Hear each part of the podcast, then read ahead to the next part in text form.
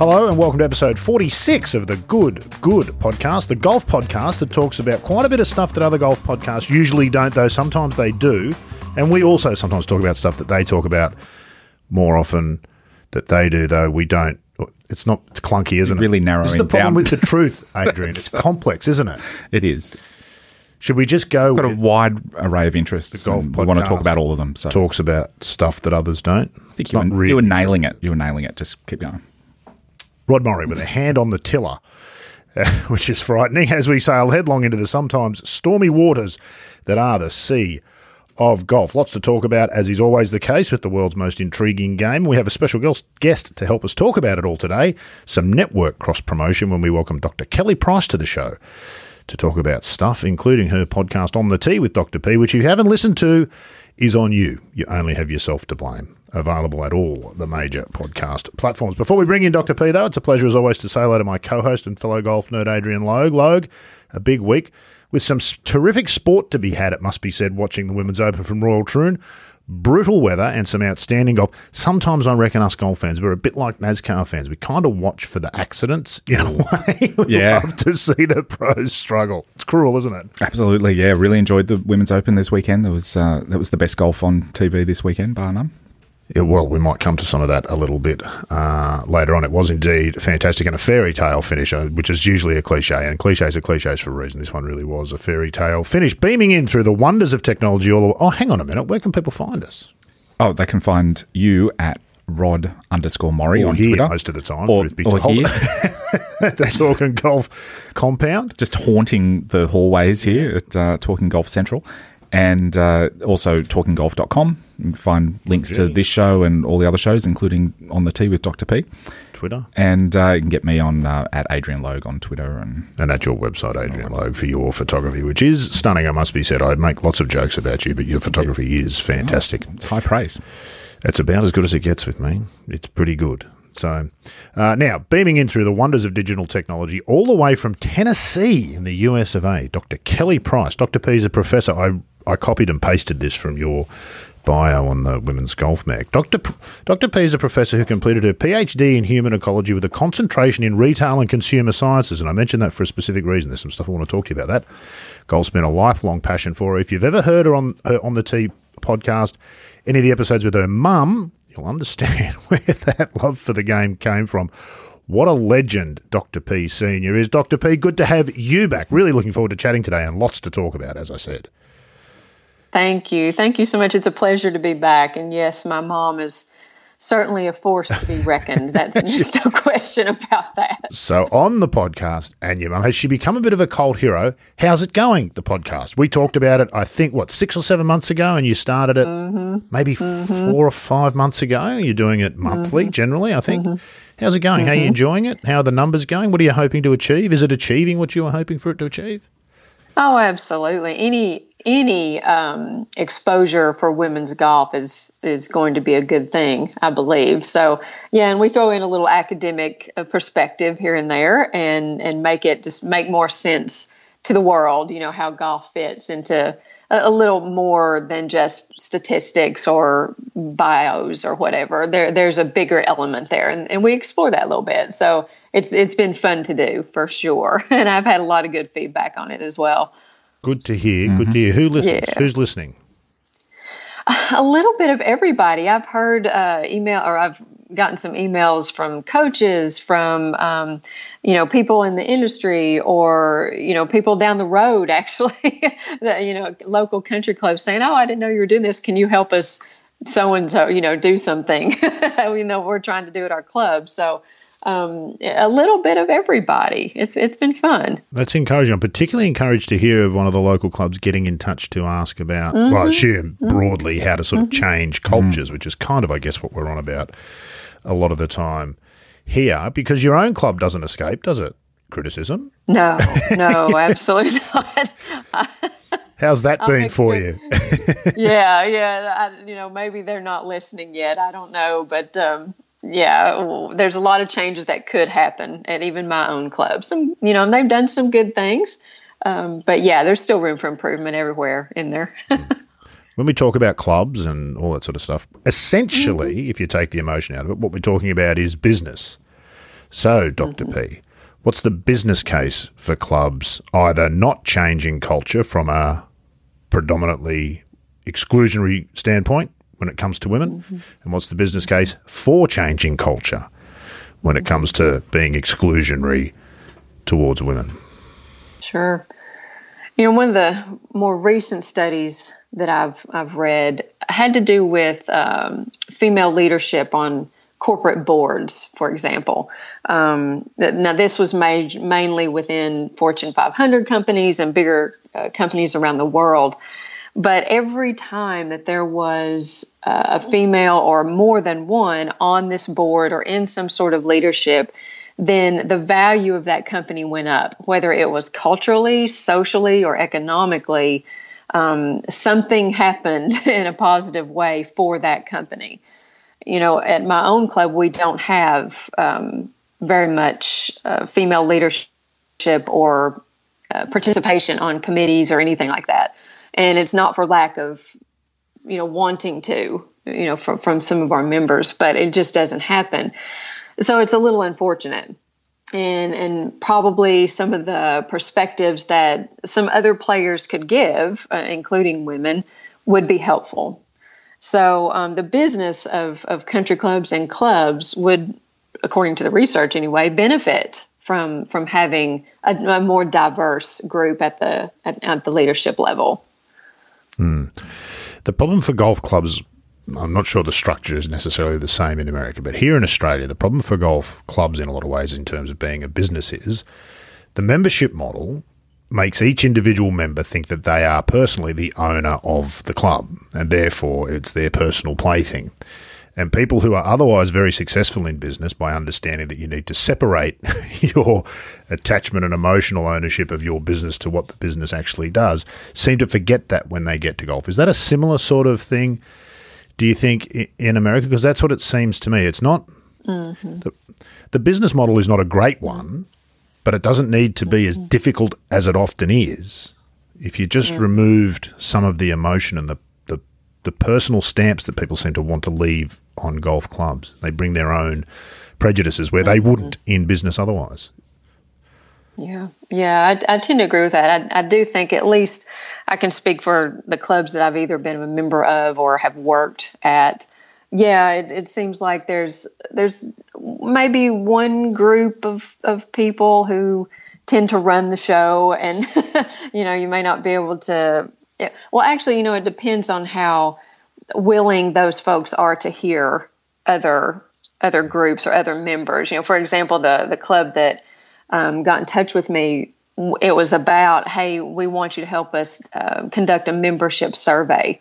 And here's the survey, and we want to ask them these things of what we can do better, you know, all of this type of stuff. And I thought to myself, man, I wish my own club would do this. I haven't received a survey from them in 20 years.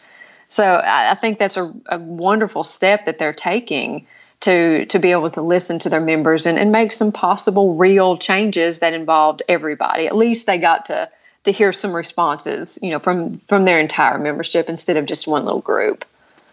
If it's in, like any other corporate survey, then they'll just toss it out now, and that's yeah, that's right. They'll learn no. Sound like they were going to. That was interesting. That wasn't what we wanted to hear. Yeah, that's right. Didn't confirm our biases. Adrian, is the problem that those running the business of a golf club actually tend to be doing it voluntarily? And that changes the nature of the relationship. Yeah, they're their own customer in a weird way, aren't they? And so they just keep finding themselves giving into their own demands.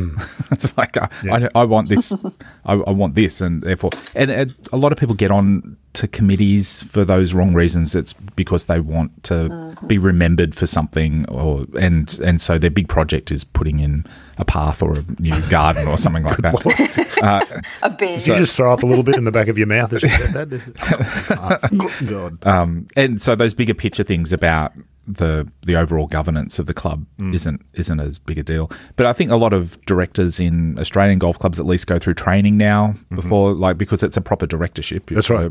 Is that mandatory now? If it's not, it should be, shouldn't it? Yeah, there was a time when it wasn't, but that is now mandatory. Yeah, so I think that's a step in the right direction. Important stuff. Why do you keep fronting up and paying your money then, Kelly? You said you haven't had a survey from your club in 20 years. It's unlikely, based on some of the things I heard in your podcast, that you'll get a Christmas card from them. So that's not coming in the mail. No, in fact, they ask us for more money. That's right. So why you're a customer. Why do you keep fronting up and buying the product? That's a really interesting question, especially asking that to a consumer behaviorist, because that is where we bring in so many of the big consumer behavior concepts of things like attitude or motivation, you know, why we buy things. You know, I've been there since I was a little girl, and it's a part of my life, and it's a part of where I go and what I do and who I'm around and that type of thing. So it's something that's just always been there, and it's kind of hard to imagine it not being there. As a part of almost, not every day, but most days of my life. And so that's how we are. You could almost say with so many brands, you know, you're loyal to it. Mm-hmm. And you go back. And sometimes the things that make you a little crazy about it is not as important as the fulfillment or the motivation of why you're there. So they're not going to lose you as a customer because you've got that emotional tie. That doesn't sound Probably like a not. Policy. Sounds like Stockholm syndrome. Yeah, it does sound a bit like Stockholm syndrome, but I think everybody can understand that. It's, you know, it's like members of your family. You don't get to choose them, and they might drive you mad most of the time, but ultimately you don't feel any malice towards them or you put up with it. That's how it doesn't sound like a model to grow a business. Would you buy into that if you hadn't been there before? Because that's the new customer, isn't it? Mm-hmm. That's interesting because, of course, in marketing, as we always say, it's a lot easier and, well, maybe not easier, but sometimes easier and more cost-effective to maintain the customers that you have rather than getting new ones. Those are much more expensive to find. And many of the memberships do come from a word-of-mouth type of situation. There's very little marketing sometimes coming out of clubs. It's more of a brand image. If you look up these exclusive clubs, even just in Tennessee, like in Nashville and some of the higher income areas, it is a marketing a little bit, but it's also so much of an image with the slick websites and all of that. So it's a little bit of both, I think. I think you've just touched on something that's a bit of a bugbear of yours, isn't it, Logue? These unnecessary extras that clubs bolt on to make themselves look and feel more prestigious or important than they are. Yeah, like I hear it quite a lot in clubs around Sydney as well, where they feel like you're going to attract non-golfers by having the experience be overwhelming in the sort of clubhouse area. So when they come in, they think, what an amazing place this is. Look, they've got a fountain going there and there's gardens and there's people dining out on the lawn and there's like this. And they're going to get a taste of that sort of club sophistication and want to like come back for more of that. And then I guess for existing members, there's this, I'd be interested to hear from Kelly on some sort of sunk cost fallacy that we have as golfers where we stay with the club because we've invested so much money in it over the years, even though we don't really get a direct return on all the money we ourselves put in. But you just feel like you've put so much money into a club, you might as well, you don't want to go through that again with another club. Is there some truth to that, do you think, Kelly? Yeah, I think so. My club is actually the only one in our town. Now, we're not a huge town, but it'd take a little bit to go somewhere else. But, yeah, I mean, that's interesting of how you say that about it's like a picturesque type of thing with the fountains and everybody's eating and, ha, ha, ha, we're having this great time and, you know, all of that. But it really comes down to those external influences, as we say in consumer behavior, those things that are going on outside of the consumer brain. And those are things like your reference groups, people who are in your life that give you opinions or people who you see a lot and you know, play golf with or whatever, and it just becomes a part of you, and that starts to influence other parts of your life and things that you consume and your consumption behavior in general. So it all is a big connection and almost an affective response, a feeling type of response. Kelly, retail, as we've said, your specialty. Why do we buy the things we buy? Fascinating. Endless reams of rabbit holes to go down there. We don't often think, I suppose, of our golf club membership as a retail product, but that is exactly what it is, isn't it? Very much so. Very much so. It is an emotional type of purchase, but it's also a thinking kind of purchase. So, and, you know, we have something so interesting, consumer behavior. This may be a little too much for this, but it's the consumer decision process. And this is like the rock star of consumer behavior. And consumers go through this 5-step process.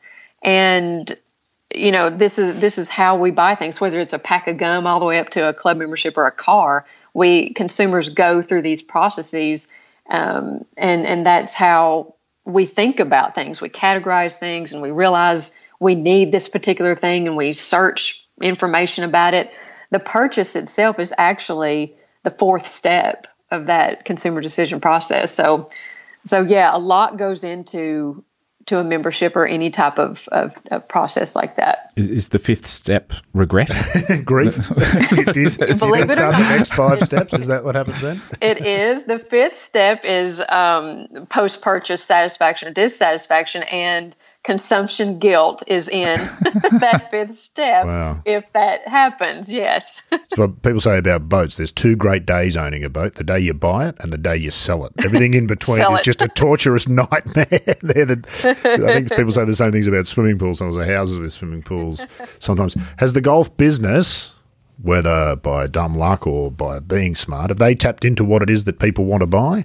Lots of clubs are pretty successful, aren't they, in that way? I think probably more so America than here. Of my limited knowledge of the American country club notion, it's a somewhat different thing to what we have here in that way. Have they tapped into what people want to buy? They're selling a big, expensive product, aren't they? The 3 most expensive things most people will buy will be a house, a car, and then probably a golf club membership.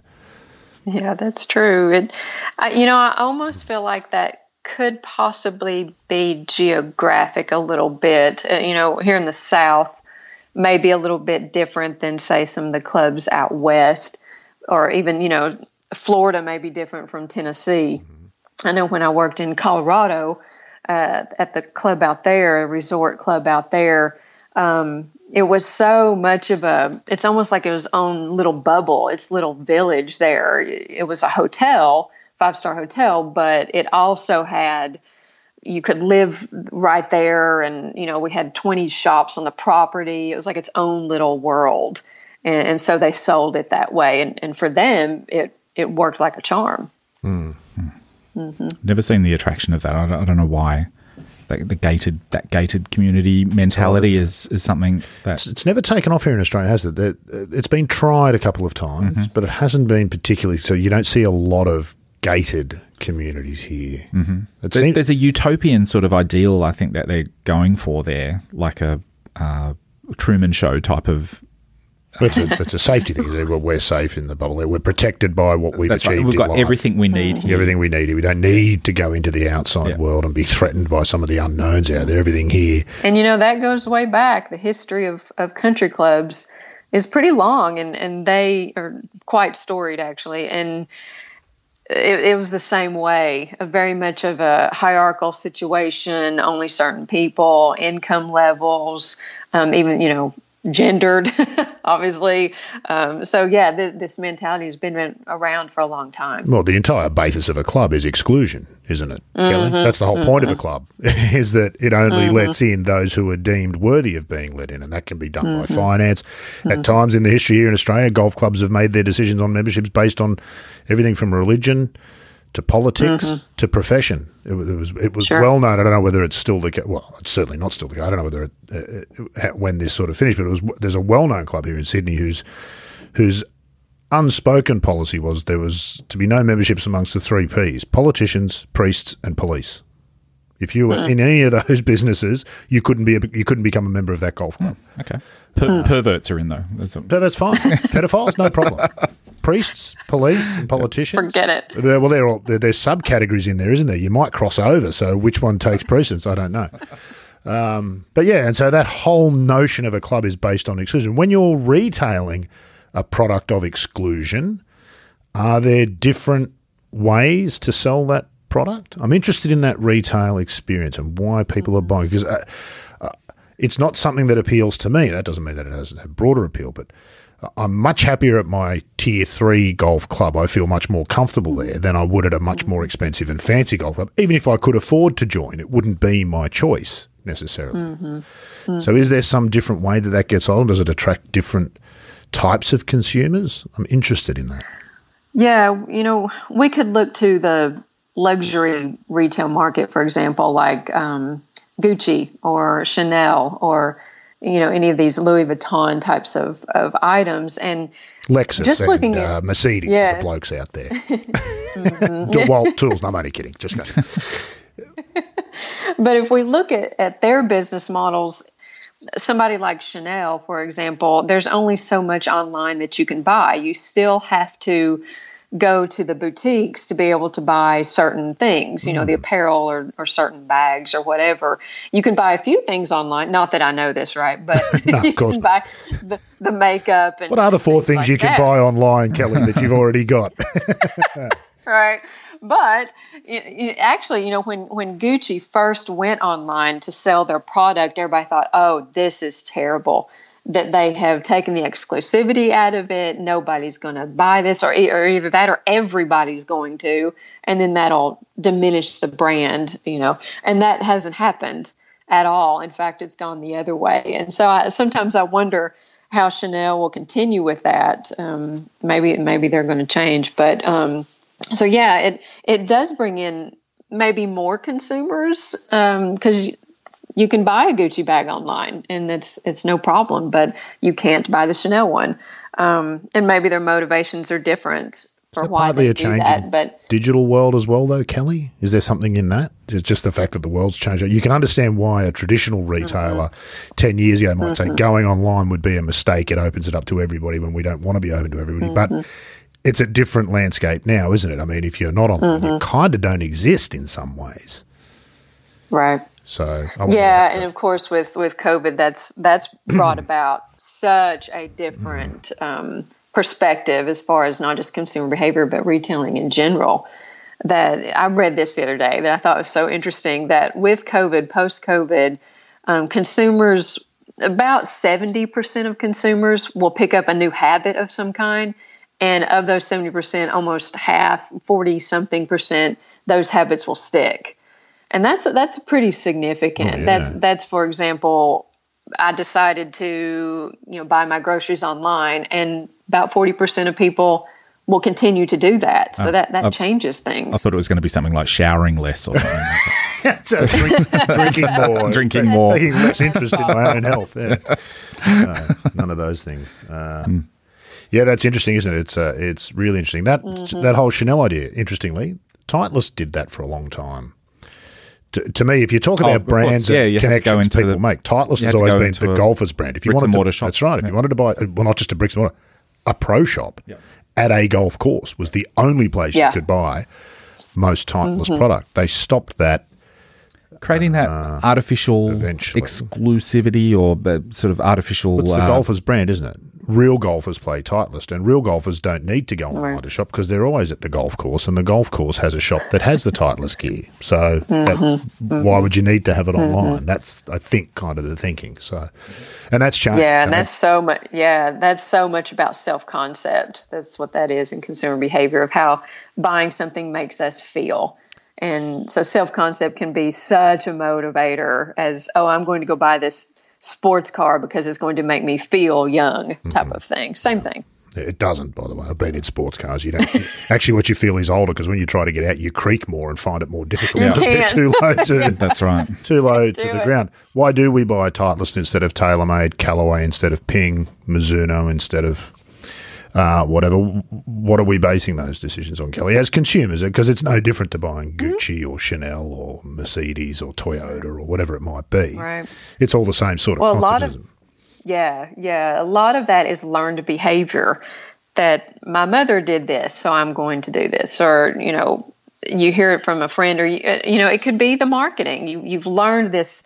It's called conditioning, to train. And so with marketing and you know, all those types of things we learn. And so that gets stored back in your memory and stored back in your brain. And when it's time to buy the golf ball and you're in that consumer decision process, steps 1, 2, and 3, there they are. And so that learning comes to the forefront. Oh, I need a golf ball and I'm going to buy the Titleist because I've learned that's the, quote, better one, or that's the one that, quote, my mom used, type of thing. How expensive is that for a company to create that? I think of the money that Titleist pays their players internationally to play the Pro V1 ball, and there's no question if you ask most regular golfers, they would tell you almost to a person, whether they play it or not, that the Pro V1 is the best ball.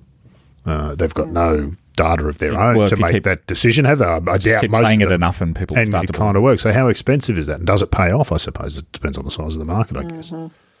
Yeah, I tend to agree with that. Yeah, the exposure of it, seeing it over and over and over again, then that's part of it. We're going to come back to your podcast and the media and women in golf and women in the media and a discussion about that a little bit later. But that what we've just discussed there ties nicely into something that I wanted to chat to you about. Firstly, the Women's Open. I'll come to you first, Adrian. I didn't get to see as much of it as I would like, but my goodness, what a joy to watch links golf, good players, tough conditions, proper sport, really. And we forget, I think, most years because we get to see so little of it, but what an absolute pleasure it was to watch that field. Adrian, you first, then you, Kelly. Yeah, even today, the conditions were completely still, but I watched the first dozen or half a dozen groups go off the first tee. And there's just a lovely strategy to that first hole at Troon where you can sort of go left and you get a little bit better angle into the green, but there's a couple of fairway bunkers that are there. And 3-wood will actually keep you short of those fairway bunkers for most players, but then you can get this little luck of the bounce that it might kick forward and then go into the bunker, and that happened to a couple of players. But you can go right, and there's the beach on the right and some heavy rough, and it's not as good an angle, and it's just lovely to watch that. And you could see the players struggling with the emotion of like being on the first tee and wondering, should I take 3-wood or should I smash a driver up there? Like they're struggling between 3-wood and driver on a hole which isn't tightly tree lined or anything. It's just it's got a strategy that they had to think about, and they had to think about from the green backwards, and then you throw in the extra dimension of the wind there, and it just. It's complete chaos, and then, which is fantastic. Then chuck in a major on the line. And make it a major. Yeah, that's so right. Good luck with all of that. That's right. All that combination of emotion and the conditions and the challenge that's presented to them, you really get a sense of what's at stake. So that's what makes it great viewing for me all the time, is just knowing what's at stake. Yeah, joyous to watch. Kelly, I know that you watched an awful lot of it. What were the highlights for you? What did you enjoy most about the Women's Open at Troon? Well, I'm, number one, glad that they showed so much of it. I was thrilled to see that I got to see almost like 6 hours in one day, you know, which hasn't been true in past years, but the LPGA has made that commitment, and I'm so glad that they came through with that. I enjoyed the commentary from Laura Davies and Trish Johnson, and that was absolutely fantastic to hear. It made golf real. I think they were saying something to her to the dame, something about, oh, is that how you played that shot or something? Like she said, no, actually I duffed it, and it just turned out really good, you know, and it just made golf feel so much more real. And I always love to see the depth of the LPGA. It's just like, you know, with the winner today, she was 304th ranked in the world. And now she's won this thing. And now so many people know her name. I went and followed her on Twitter immediately. So I always love to see that, because you never know who's going to win. Yeah, you have some names that stay in the top a lot, but it could be just another Cinderella story like it was last year. Mm-hmm. And the Women's Open fun to watch. Tends to produce these amazing. It does, doesn't it? I thought that was, apart from Tiger's win, perhaps that Women's Open last year was the tournament of the year. Oh, without doubt. What an absolute joy to watch that was. She was just fantastic. I really thought Minjee Lee was going to win this one. I'll be honest with you. Isn't it interesting you get an outsider like a Sophia Popov winning from outside the top 300 in the world, and it's a great story, women's golf. Like it, but if it's somebody commented about this, if it's a man winning from outside the top 300 in the world, everyone's upset. Like we saw it with Ben Curtis. I don't know. I wonder why that is. There's got to be what is it? You can't do that, you know. What is it with that, Kelly? You're partly psychologist. What the hell are we on about as golf fans? Why is it offensive when Ben Curtis wins the Open, but fantastic when Sophia Popov does it? You know, I'm not so sure I can give a really good answer to that other than just culture and just everybody likes to see a good story and, oh, isn't that sweet that she won type of thing. I don't know. The gender card just has been there for so long that maybe it's still there, you know. What is it? But then again, what is it? I've got like, what is it? Why is that? I don't understand it. They're the same story. I think people put more value on the men's majors for whatever reason. Like you hear this all the time that, you know, as soon as the PGA was over, it's like, oh, we've got however long is it till the next major? Well, no, actually, no. There's Women's Open. It's an automatic thing that the men's majors are sort of given more weight, and therefore you can't waste one on a rank outsider. Scott Simpson, yeah, Ben Curtis. Oh, fair code to Scott Simpson. Harsh, isn't it? Harsh. Lee Janzen twice. We had this discussion with Plates the other week. Ben Curtis. I'm being somewhat. But you can't waste an Open Championship on Ben Curtis, but you might as well waste an Open Championship on Sophia Popov because it's great entertainment and a great story, and we enjoyed the tournament. That's horrible when it's vocalised, Kelly. Is he right? That's a truly ugly thing to realise about ourselves, isn't it? But is he right? Yeah, it's just so ingrained in language and things like that, you know, with – why in the world are our digital assistants called Alexa? You know, in this house, we call them Echo. You know, I mean, why do we assign these gender cards every single time? And that's how we perceive the world. I don't know. Is it easier? But yeah. Is it just convenient? I'm sorry? Is it just convenient and easier if we both assign roles and accept roles of a certain gender? I put the rubbish out, my wife does the dishes, that sort of thing. Mm-hmm, mm-hmm. It's conventional. It's just, quote, how it's been. But, you know, I see a lot of hope within just the younger group. This, you know, we have a new group now. It's not the millennials anymore. The millennials are getting older. Oh God, who so is they're it? Gone. I've missed this. Who have we moved to? We have moved to Generation Alpha now. Oh, Generation Alpha, what? Yeah. It's even a bad name. I was bracing myself, and it was worse than I imagined. Generation Alpha. Yeah. Good Lord. Our littlest consumers right now. And, that, you know, what's so good about that is that group, you know, they're very young, say like my niece who's 7 years old, she sees these women playing and doing the same thing as the guys and, you know, running for vice president and, you know, seeing all of these things, that just becomes normal to them, whereas maybe my group and older, not as much. Does it matter what we think now anymore, Kelly, given that as our time? You'll meet a lot of resistance. This will go out on Twitter. Well, first thing will happen, we'll publish this podcast, and a percentage of the audience will not bother pressing play. Because they'll be banging on about women's stuff again. I don't like it when they talk about that. I like it when they talk about architecture or whatever. Mm. So we know that, and that's okay. Mm-hmm. Do those people matter? Do we matter? Does our generation matter? Because that's a generational shift you're talking about, isn't it? And I think you're right. It is happening. I mean, almost every major of the last couple of years, I've seen at least one or two photos on Twitter taken by a parent of a little girl watching the golf on television. And just making note how important this is. As you said, the golf was on for 6 hours. The important, if you can't see it, you can't be it. It sounds like a throwaway line, but my goodness, it's important, isn't it? Mm-hmm, mm-hmm. Yeah, I do think our generation is still important. We've got a little bit of the wisdom there, and it's nice to hear some of that, like the Legends Tour players who are, you know, not 20 anymore, but that experience really counts. And, you know, and just the... some of the pressure of not, you know, having to perform at whatever level. The golf is fun to them. I see that over and over and over. And I think some of the younger women see that golf is fun. It's fun. It's something to do with your friends. You can get exercise. You can be a pro someday, you know, whether you're on tour or whether you're at the club, and get your card and do whatever. They see that this can happen. And when they see like our winner today with Popov, you know, she persevered as she kept going. And her mom said, you know, you've got to do this. And so that older generation, her mom told her to go on, and she did. And look what happened. Well, if you, worked out. If your mum told me to do something, I'd do it too. Oh, some mums have got that power, don't they? Dr. P. Senior. Better do it. That's exactly right. No arguing there.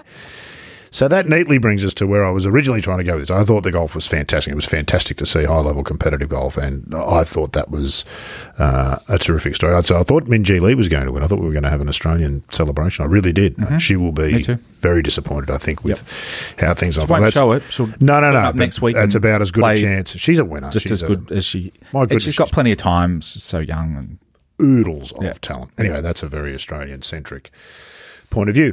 What then becomes interesting, Kelly, we saw Colin Morikawa win the PGA a couple of weeks ago at Harding Park, and whilst we don't know the details, we know broadly that written into his various contracts with his sponsors will be bonuses for winning a major and all sorts of things. We don't know that that's not the case with Sophia Popov, but I think we can probably safely assume it isn't based on evidence at hand, which is, and this is where I want to go, I did an interview with Karrie Webb a couple of months ago, who's just such a legend. Humble brag. Mm-hmm. Humble brag. Mm-hmm. Well, more so promotion, self-promotion. Go over to the Talking Golf Network, TalkingGolf.com, look up The Thing About Golf and listen to my edited 2-hour conversation with Karrie. The original was closer to 3, extraordinarily generous with her time, but partly because she had no responsibilities to sponsors, Kelly, 7-time major winner. Has no sponsor. Well, she has she doesn't have a hat sponsor. She's been sponsored by a shaft company for a very long time. And staggeringly to me revealed during that discussion that she was asked last year. She expressed an interest in a particular set of golf clubs from a manufacturer and was told that she could have them for this price, which I assume wasn't full retail, but my goodness. Julie Inkster also has no sponsors. We can assume Sophia Popov won't do as well out of her major win financially as what Colin Morikawa is going to. So is that important, and what does that say to us? I've seen Johnny Miller in the last 5 years sporting a Callaway bag and promoting their product and no doubt getting paid. Johnny Miller has not been relevant as a golfer for decades. Karrie Webb has no club sponsor. I try and imagine, and she still plays. I assume it was via email she got the thing. And it'd be a brave rep to say that to Karrie Webb's face, wouldn't it? Yeah, they're 150 a club. I just try to imagine both sides of that conversation as well. The person who had to send the email is going, well, let's see how that goes. Send. Yeah. And then Karrie Webb's receiving that email. To her credit, she didn't name them, and I didn't ask her to because Kari's, she's a strong and intelligent woman. If she'd wanted to name them, she would have, so there was not much point in me asking her. Yeah. But, and that's to her credit. But it's to their eternal shame. We know that TaylorMade did something similar to Inbee Park 2 years ago. And people would say, oh, well, that's fair enough. They've got a policy of no longer supplying free equipment to players who aren't contracted. If those same people are seriously suggesting that Adam Scott couldn't get a TaylorMade 3-wood for free if he wanted one, then they really need to try another sport perhaps. So what about all of that, Kelly? What does that tell us? I think what we've just discussed says that we're making some steps forward, and this is going to tell us that there's still an awfully long way to go, perhaps? There is, but I see some movement. And I want to say, now I could be totally wrong in this. I would need to go actually look. But I thought Julie Inkster got a jewelry sponsorship. I could be totally wrong on that, but it's a jewelry. Yeah, it's not golf. Same thing with Lydia Ko. You know, she's with Lululemon now, and Lululemon. I know Lydia has a bunch of other sponsors like PXG, and she's got it all over her shirt and everything. But the shirt itself is Lululemon, and she's on their website. But that's a company that's an active wear. Right. They do yoga and they do that type of thing, but some of these companies are seeing this slight shift in. Golf isn't that traditional, a lot of people, the plaid pants and the, all that stuff anymore. Is the image changing, Kelly, at last? Yes, is that what you're saying? Image. I have to change my wardrobe. Exactly. And we're seeing golf as a sport, and they're athletes. These women and these men are athletes. It's not just playing a casual game on Sunday anymore. So I think it's very smart of the players and the retailers such as Lululemon and ones that aren't conventionally golf getting into that space. Lululemon, I got on their website the other day, and they do have a photo of Ko, and she's on there, and They do have a section called golf, but the clothing that's on there really could go almost anywhere on the site. They're generally more things that she has been wearing, and don't, you know, as somebody like me, I'm a consumer. I look at almost every single thing the players are wearing every time, you know, in these tournaments. And I start looking. That's right. Yeah. It's your work. It's a tax write-off is what it is, Kelly. You have to go and, you know, make some sample purchases as well. Exactly. Oh, yeah. You need that I've for already your job. Done it. Yeah. I mean, yeah. You know, so I've looked at Lululemon and PXG and all those things. I think that image change of golf in general, this is for everyone. It's a sport. We don't have to have the collar, you know, if it's not required kind of thing. We're wearing leggings that are really cool, you know, that type of stuff. And plus taking that off the course as well. Like it's a lifestyle type of thing instead of we wear this only at the course but we don't wear it when we're at home or when we're out somewhere. So I think we're seeing a little bit of a movement there. I'm hoping anyway. I'm wondering if you can confirm a bias I've got for me, please, Kelly. I think PXG is a trash company with trash equipment and harsh. Terrible marketing. I'm not a fan of them either. Sexist marketing but with a They sponsor a lot of women, more women than most of the other companies. Yes, I would suggest they do. But I think that's part of like trying to sort of tidy up their image or something like that. I think it's just a trash company. And am I right? Please confirm my bias on that. But they do some good. They do some good stuff as well. But no, Hitler patted puppies, mate. It doesn't make everything okay. I don't know that's true. I assume he patted puppies. I can't imagine. I mean, even Hitler wasn't such a monster that he wouldn't pat a puppy. In public, he probably kicked him. Privately. We've really gone down a rabbit hole. Kelly, what do you think about that? Is Adrian right? What are your – because they went out deliberately – Stupid marketing. And yeah, well, just very anti-golf. They would be what we would call a disruptor, wouldn't they? And we as traditional golfers are supposed to not like them. That's part of the plan. So you've fallen for it, hook, line and sinker. But all of the money that you're meant to spend on their stupid clubs. Not to mention the lies they told at the start about we're not going to try and buy our way to the top by sponsoring players. Within a year, they had 15 players on them. They had everybody, yeah. And the ridiculous lies they say about their technologies, and it's just all – like complete nonsense to be overcharged. Not brought to you by PXG. About way overcharged for clubs. I think they're everything that's wrong with golf. But that's not a question, is it? That's just a rant from you, Kelly. Could you not answer the question that he didn't ask? No, that's okay. That's okay. You know, I have not used the equipment. I personally probably would not. But then again, you know, I've learned what I like and you know that type of thing. But some of the clothes are kind of cute though. Oh, that's right. They're doing apparel now. I'm sorry. Yeah. Did you just say apparel? Yeah. Did I say it right? Apparel. Apparel. It's fancier when you say it that way. It really is. It makes it almost sound French. That's amazing. I've got to put on the record, Christina Kim, who's a good friend of the podcast, has been on the podcast before. Yes. She uses PXG and swears by it. And Christina doesn't say stuff because she's getting paid. She says stuff because she was. So she loves the gear. And I also know Catherine Kirk, who I spoke to at the Women's Open a couple of years ago, started using PXG. And she genuinely loves the gear as well. So there's a lot of opinion. I agree. I don't like the misguiding strategy. That whole disruptor notion. Trash company. The thing about the disruptor thing, not just in golf, but the whole disruptor thing in the mirror, there's something so lazy about it. It seems like every generation discovers this idea of disrupting and thinks it's new. Mm-hmm. Right. You know, and it's like it's not. Now that I'm old, it's like this is why old people find this annoying. We've seen this before. In the 60s, everyone grew their hair.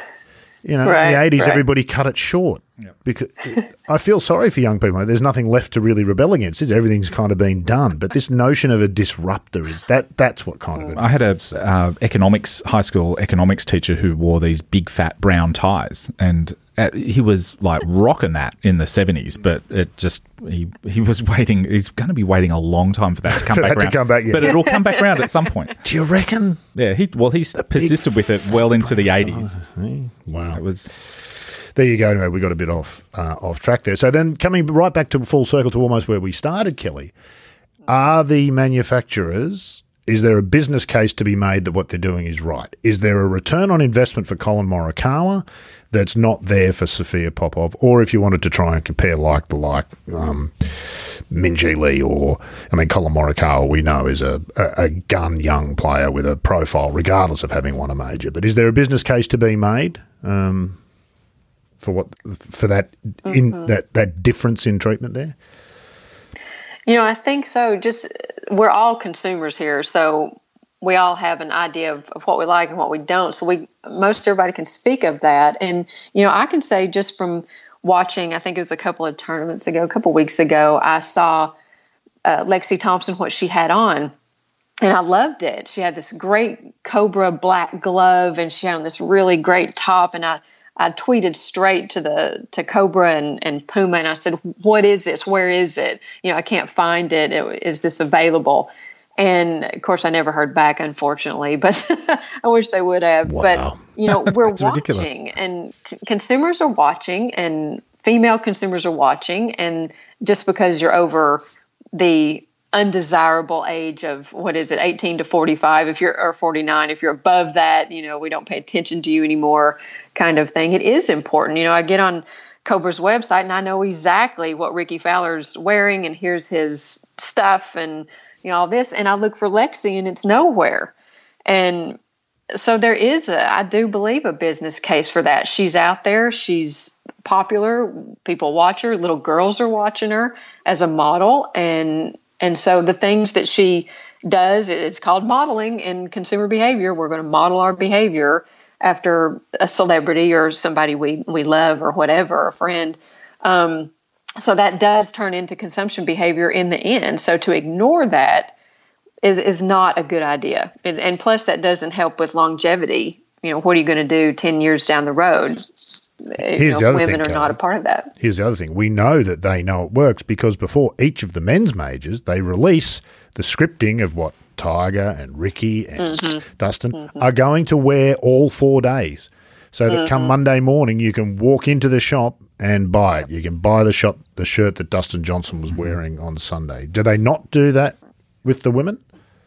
I've not seen it, but that doesn't mean they're not doing it. I have not seen it. In which case, if they are doing it, they're doing it poorly. Lift your game. Right. Three committed golfers here. None of us have seen any indication. If I can't find it, right, then nobody can find it. But well, we're not so happy. Yeah, it is pretty tough, but you're exactly right. You know, when I was working at that resort in Colorado, same thing. We knew exactly what Tiger was wearing, and we would have that hat available for the next day, and people would come get it. So Sunday afternoon, you'd set up the displays, wouldn't you? Yeah. You'd wear what Tiger wore when he won the Masters yesterday. You can buy it right now this morning. It's never going to be worth any more than it is right then.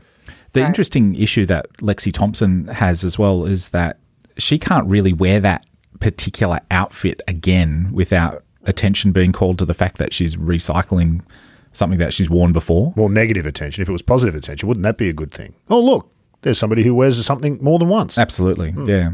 And so I do. I note there's something I've observed is that you know, Daniel Kang or something will wear sort of, I guess the term would be sort of normcore type of, like, very plain looking street clothes that don't draw any attention at all, because then I think she can kind of wear those things day in, day out without drawing attention. It's Adidas, if I'm not mistaken. Yeah, is that right? Yeah. I think so. But yeah, there's something about, like, Lexi has this problem that she's always going to attract attention with whatever outfit and therefore she can't really wear them again. And sometimes with what she does on the course. Another controversy for her over the weekend. Yeah. The rules thing, didn't that get crazy? It did get crazy, and it's not sort of thing I don't really want to lay into her on that. It's tough. It's tough seeing. Well, the ruling was made. So that's it. So you think there might be a business case for the discrepancy between what we see with the men and the women. You know, I guess then the question becomes, do you want to change that? If you're in business, Kelly, do you ignore 48, 49% of the population of potential customers? Is that a good business model? Good idea? Well, you know, we say in social media that it's not always the best to have 5 million followers, because what if only 500 of them are your true brand ambassadors? So those folks, you know, the other ones that are out there may not be doing you any good at all. So, you know, it may be important to really focus and micro market to a certain group. You may not want or need every single consumer that's out there, but the ones that you can get and the ones that you can have that relationship with and motivate them and those types of things, then that's profitable. That's useful. That's long term. And then they're going to tell somebody else probably. And so that network can grow a little bit if it needs to. Mm. Interesting stuff. Let's leave that and come back around to the podcast. You've already told us that you've enjoyed doing it and that you get some feedback and that people are listening, so that's all a good thing. More broadly, a lot of what we're talking about are issues with media and media coverage of women and the women's game, from the professional top of the game right down to grassroots golf. Podcasting, like a lot of other things, blogging, YouTube, all of those things now, we can all access all of those. There are almost no barriers to entry. You can spend lots of money on equipment if you wanted to create a podcast, as I've done here.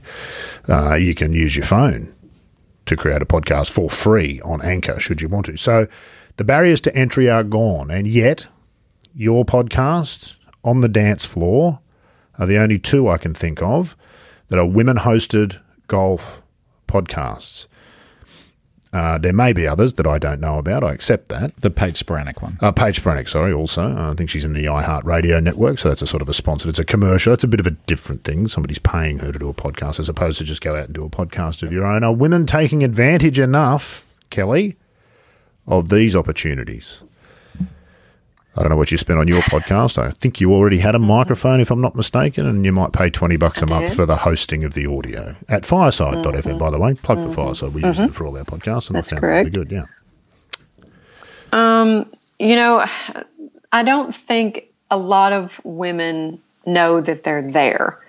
The studies that I've read have said that men are more of the consumers of podcasts, younger ones, but that may not necessarily be true for sports. I'm not really sure about the breakdown, but the more that we expose consumers to these types of things, to the podcast, then that will help, and then that will create at least a little growth. I realize that there's not going to be a mass run for a podcast on women's golf, but what if the ones that cared about it listened? And that's what matters. Numbers aren't always the most important thing in the world. They are important, but it's sort of like what I tell my students. They're so excited to learn about analytics, marketing analytics and metrics and all these numbers and what can we do with this data and all that stuff. And I'll say the consumer behaviorist comes in and says, but what about the person behind that number? Why are they listening and what's it for? So that brings another angle that really puts everything into perspective. So hopefully more people will listen, but we care about the ones that care about it. That's what matters. Is this a broader media question? It feels to me, because the media, as everybody knows, is one of my favorite sort of topics. I don't pretend to be an expert. I've worked in it for a long time, but it's such an amorphous beast. I don't think anybody could really understand it as a whole.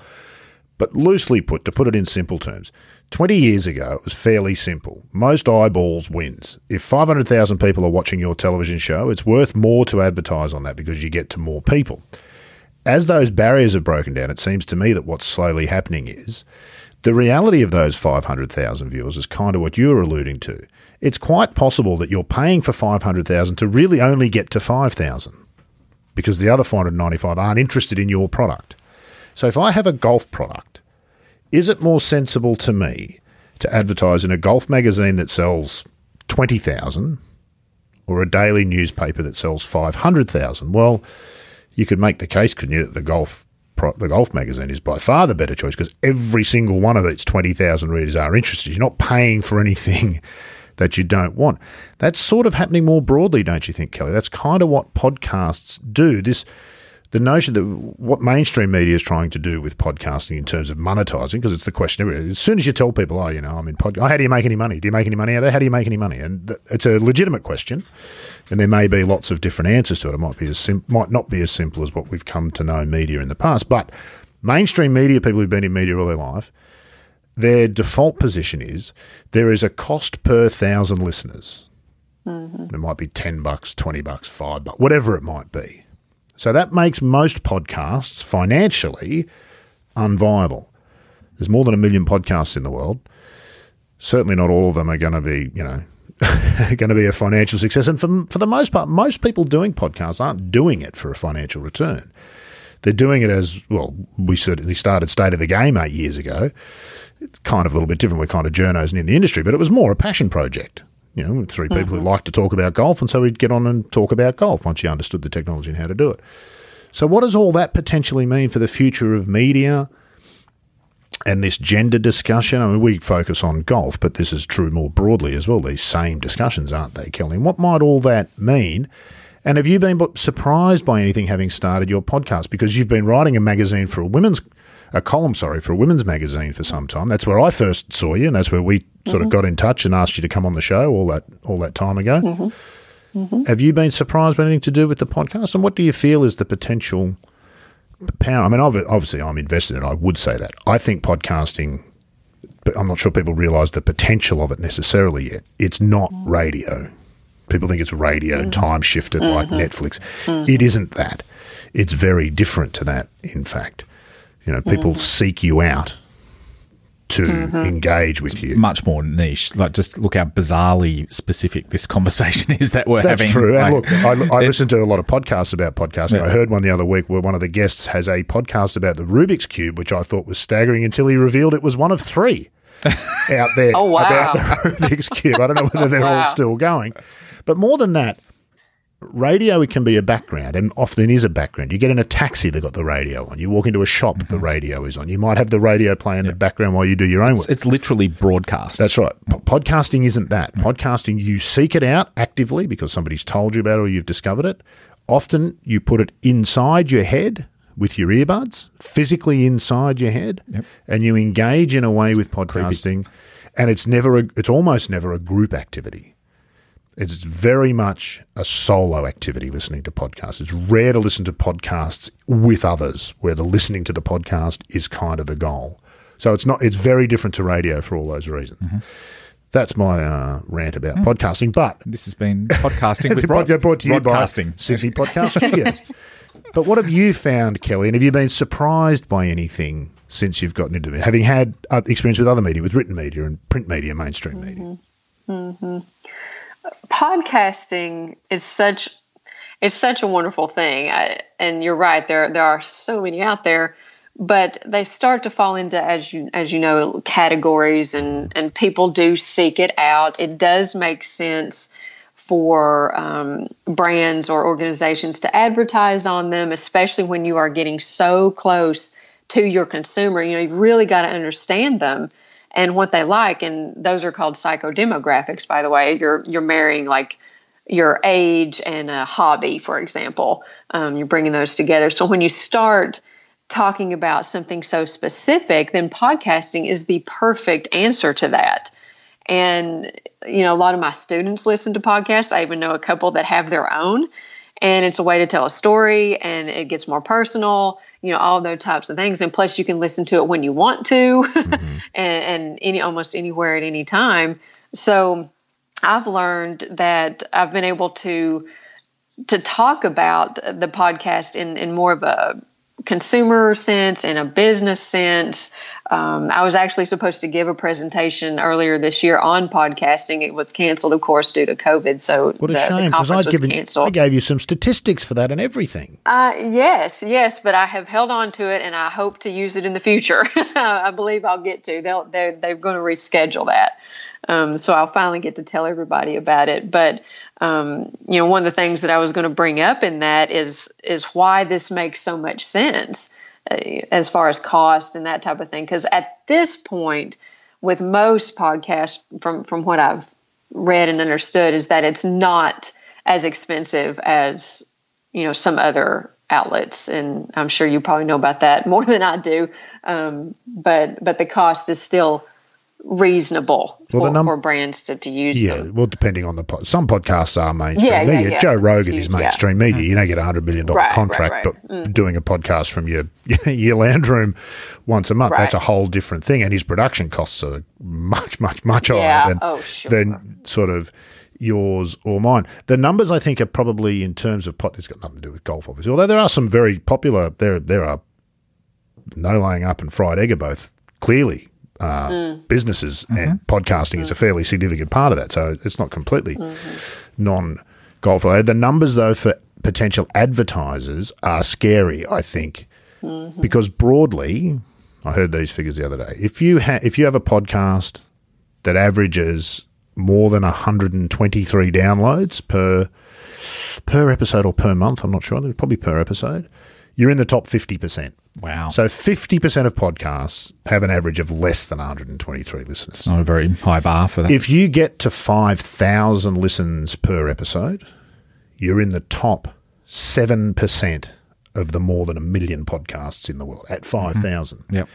Now, advertisers, and big advertisers especially, the TaylorMades and the Callaways and anybody who's ever had experience with television, in Australia they talk in the hundreds of thousands to millions as a starting point, and in America it would be in the millions to hundreds of millions probably, or, you know, multiple tens of millions as a starting point.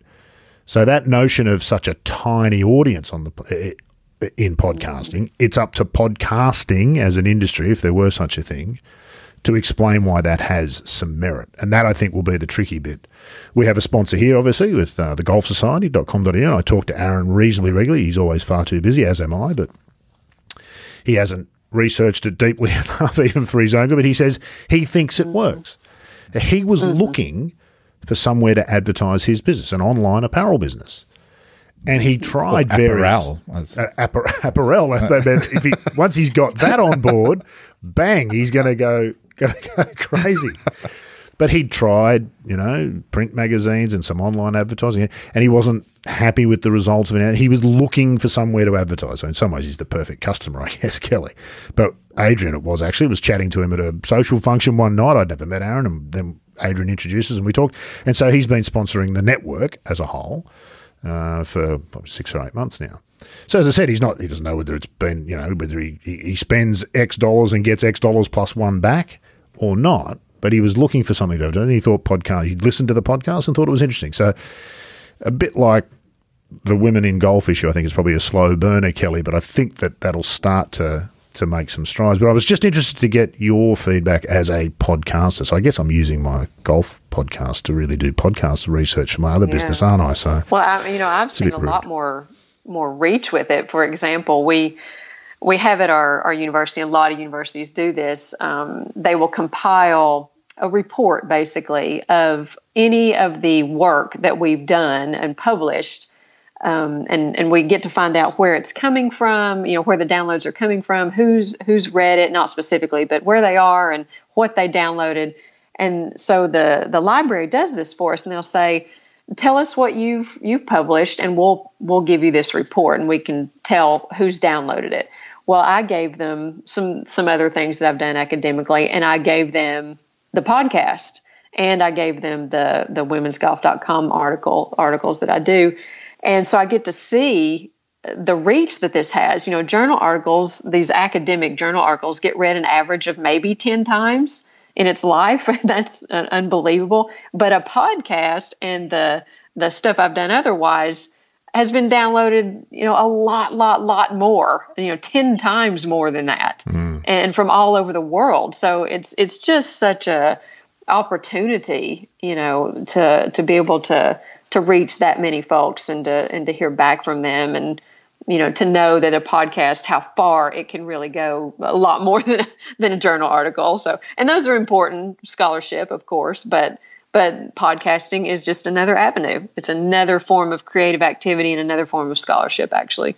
A whole brand new world. Absolutely. We're part of it, and we're at the forefront of it, and we can always be proud of that. So that when Generation Alpha, was it? Ooh. Generation Alpha. When Generation Alpha gets to our age, they can look back and say, those pioneers, they really did that well. Dr. P and Logue and Maury and Clayton and Shackelford, they were really at the forefront of something there. Let's wrap it up for today. It's been an absolute joy, Kelly, to have you. It always is.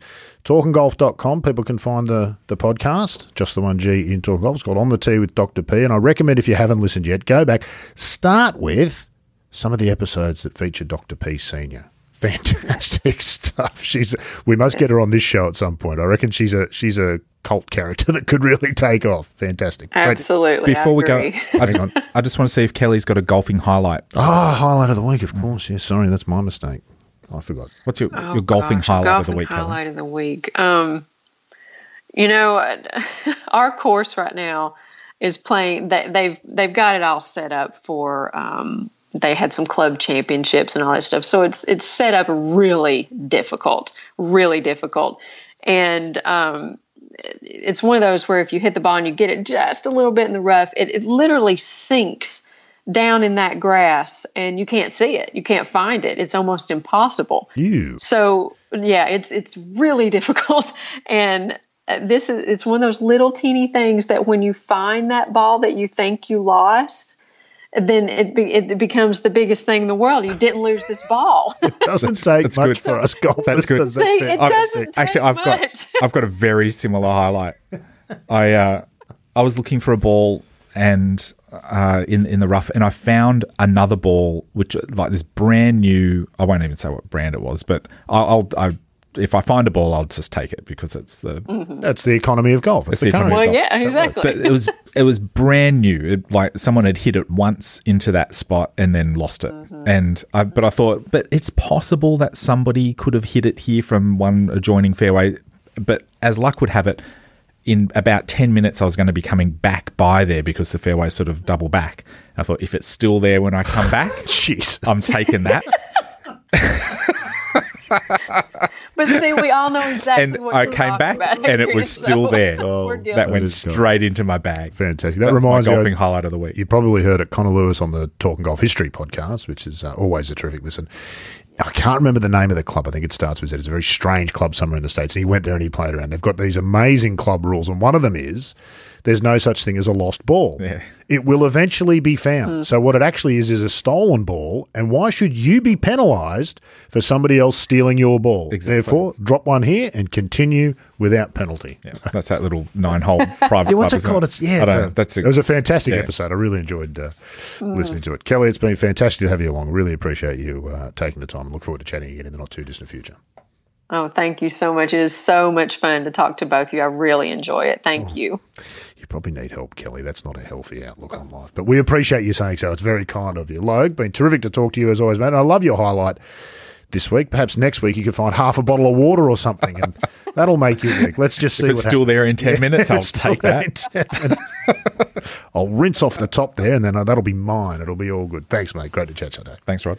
Episode 46, Good Golf Podcast. Mostly about golf, a bit about podcasting, but there you go. Hope you've enjoyed it as much as we have. Look forward to your company again when we do it all again next week on episode 47 of the Good Golf Podcast.